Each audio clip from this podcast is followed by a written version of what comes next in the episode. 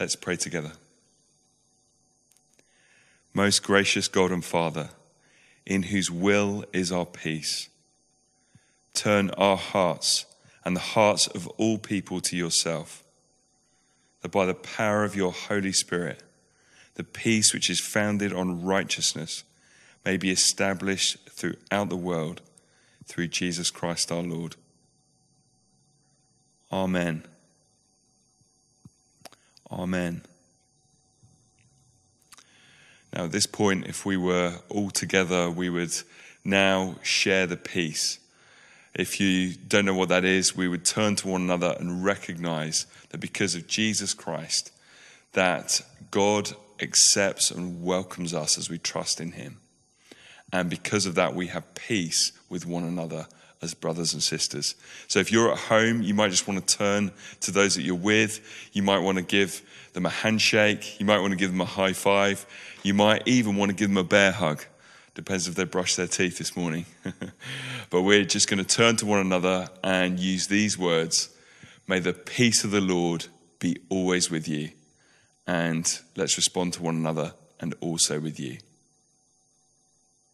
May the peace of the Lord be always with you and also with you.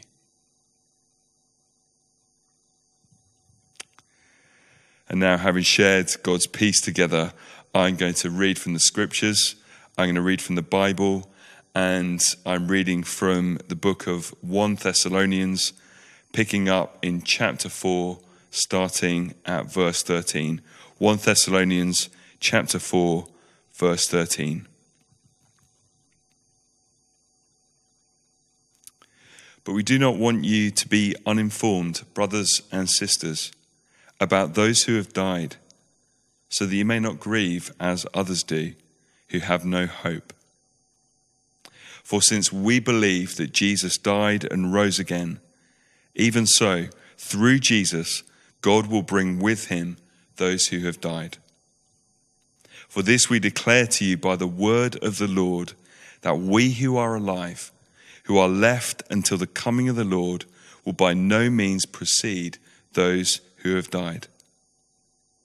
For the Lord himself, with a cry of command, with the archangel's call, and with the sound of God's trumpet, will descend from heaven, and the dead in Christ will rise first.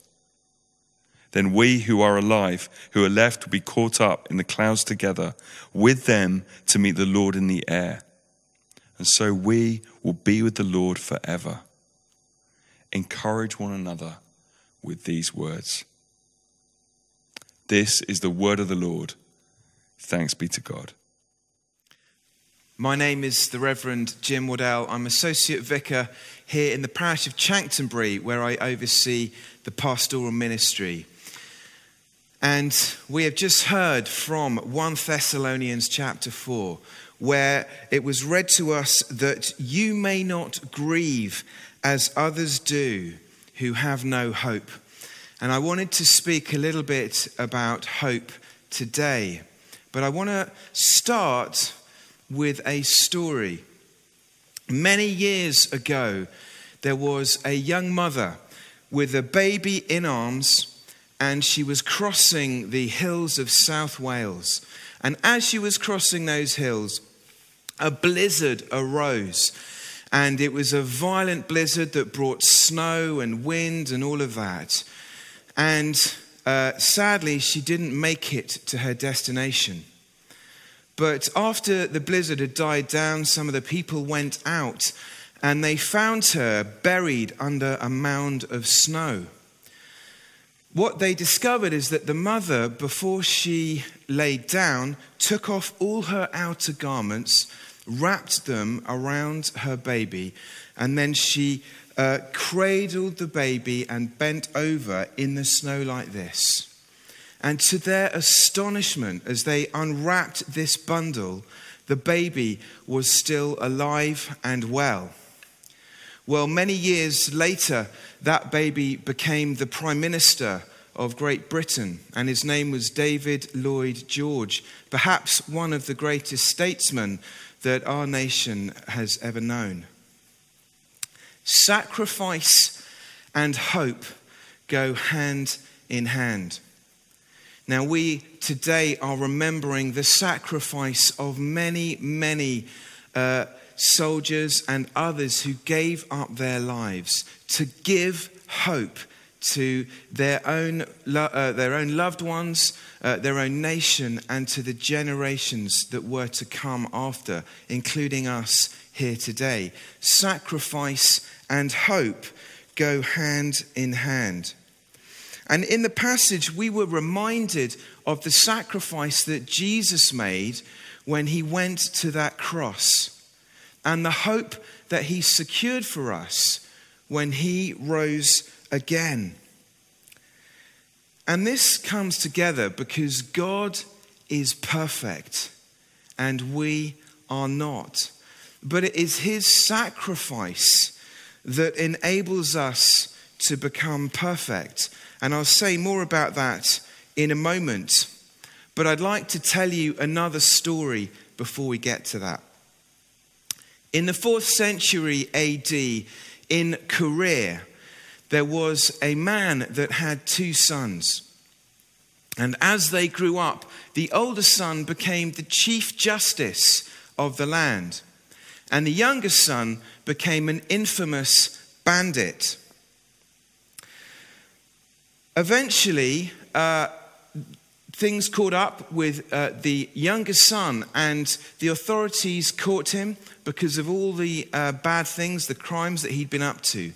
But the older brother, the Chief Justice, loved him beyond compare. He just really loved his brother. So when the younger brother was brought into the court to be tried, everyone expected that the Chief Justice would let him go because he loved him so much.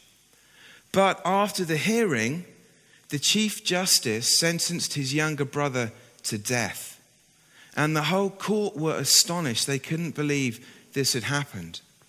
Well, on the day of his execution, the younger brother's execution, the older brother, the Chief Justice, came to see him in prison.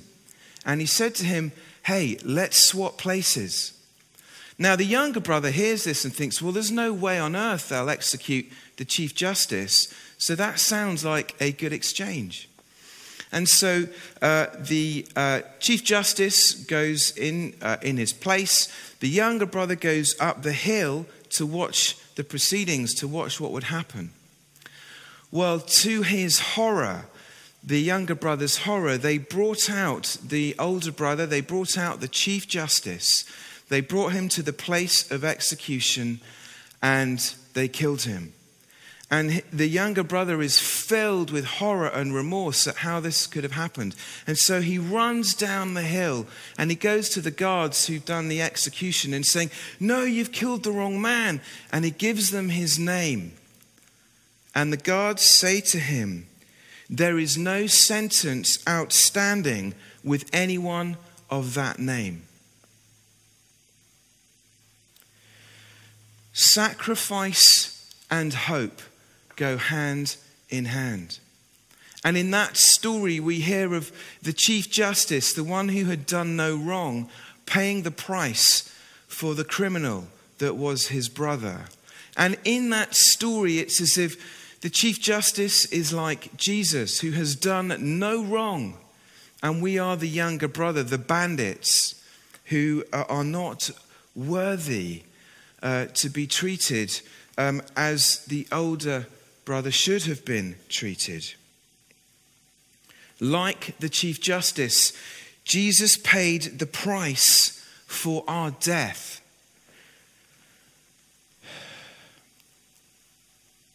Why did that need to happen, you might ask? Well, it goes back to the reality that God is perfect and we are not. All the wrong things that we have done are kind of like a stain that just coats us. And because of that stain, we are not pure enough to enter into the kingdom of heaven. We cannot, because he cannot be in the presence of sin. And because we are imperfect, we cannot access God. And that's where the gospel message hits. because Jesus has paid the price for our sins so that we can approach God without stains.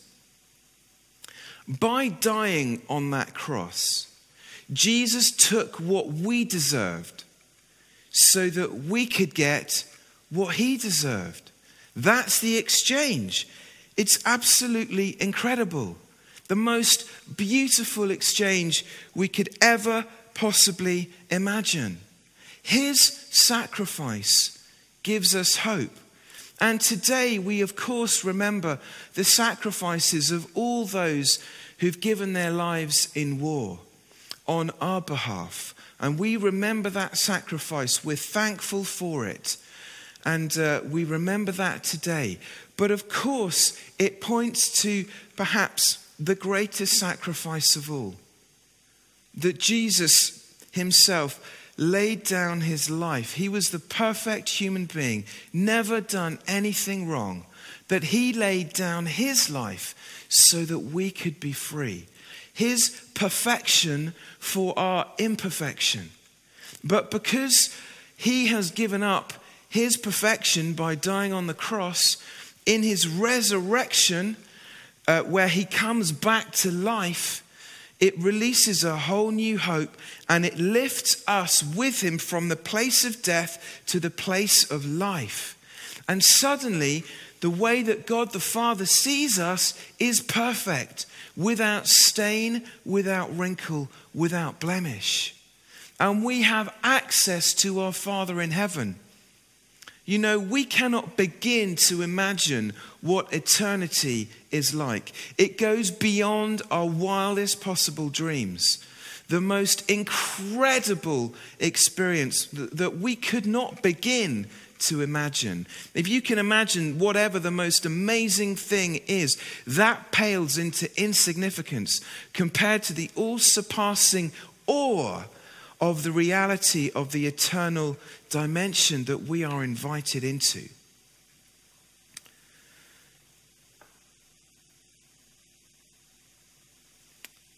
But that's not all. It's not just about the eternal perspective. It's about the here and the now.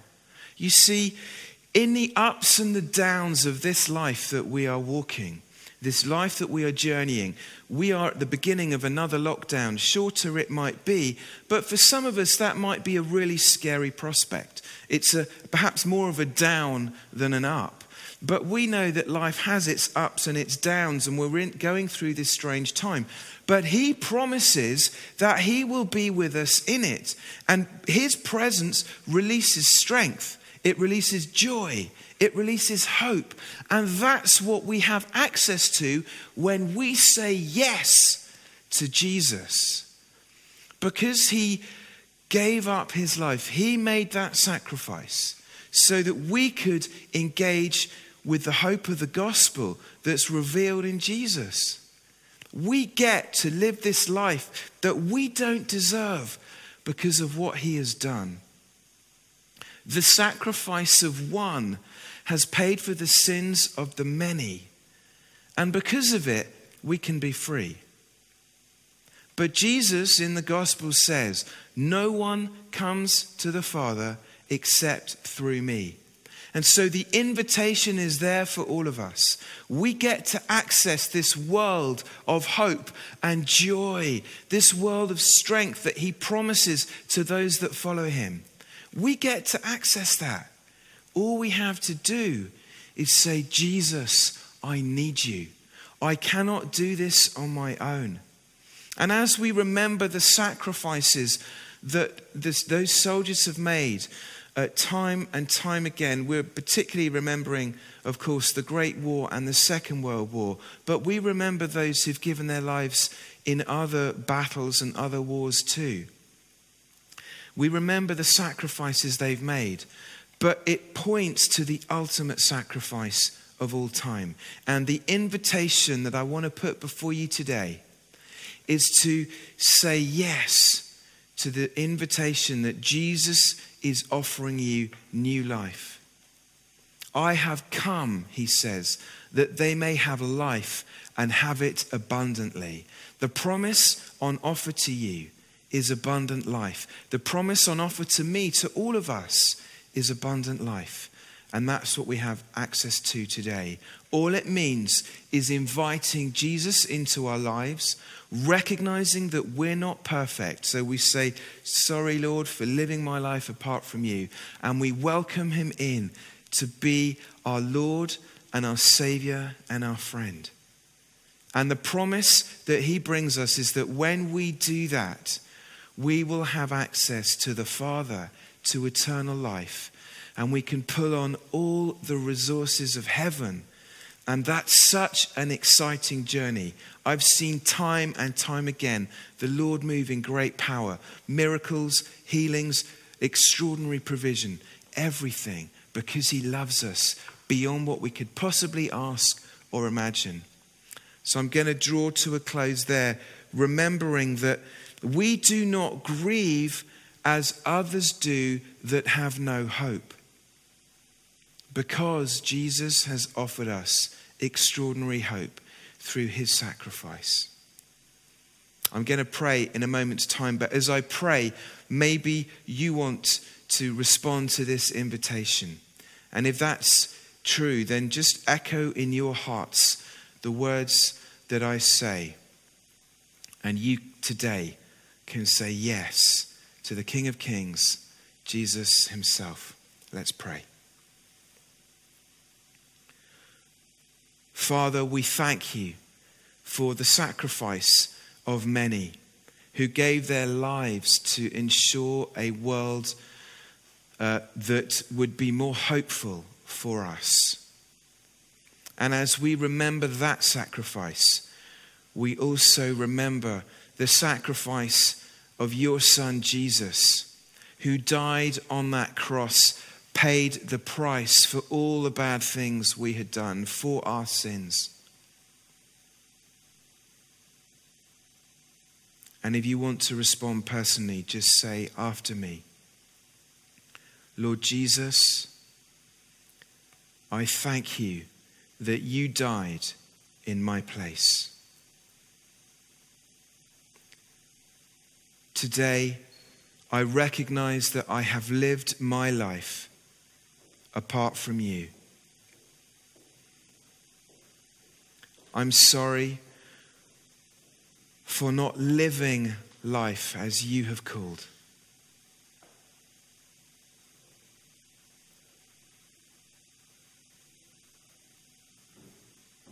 And today I say that I am sorry for all the things that I have done that have created distance between myself and you, that have caused my life to be stained so that I'm unable to enter your presence. I'm sorry and I ask you to forgive me. Lord Jesus, I invite you into my life.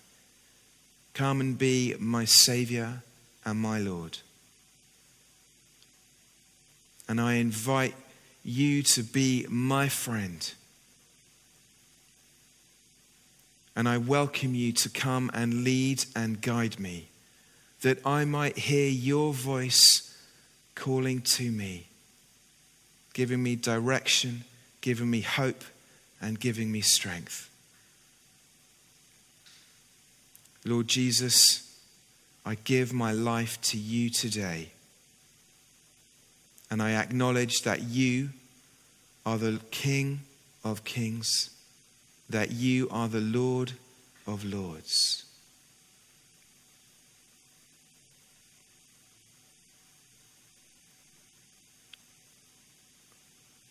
And so, Father, I pray now for anyone who has joined me in that prayer this morning. Would you bless them in their homes? May they know your peace. May they connect with your hope. And may they find such strength and support in following you from here on forward.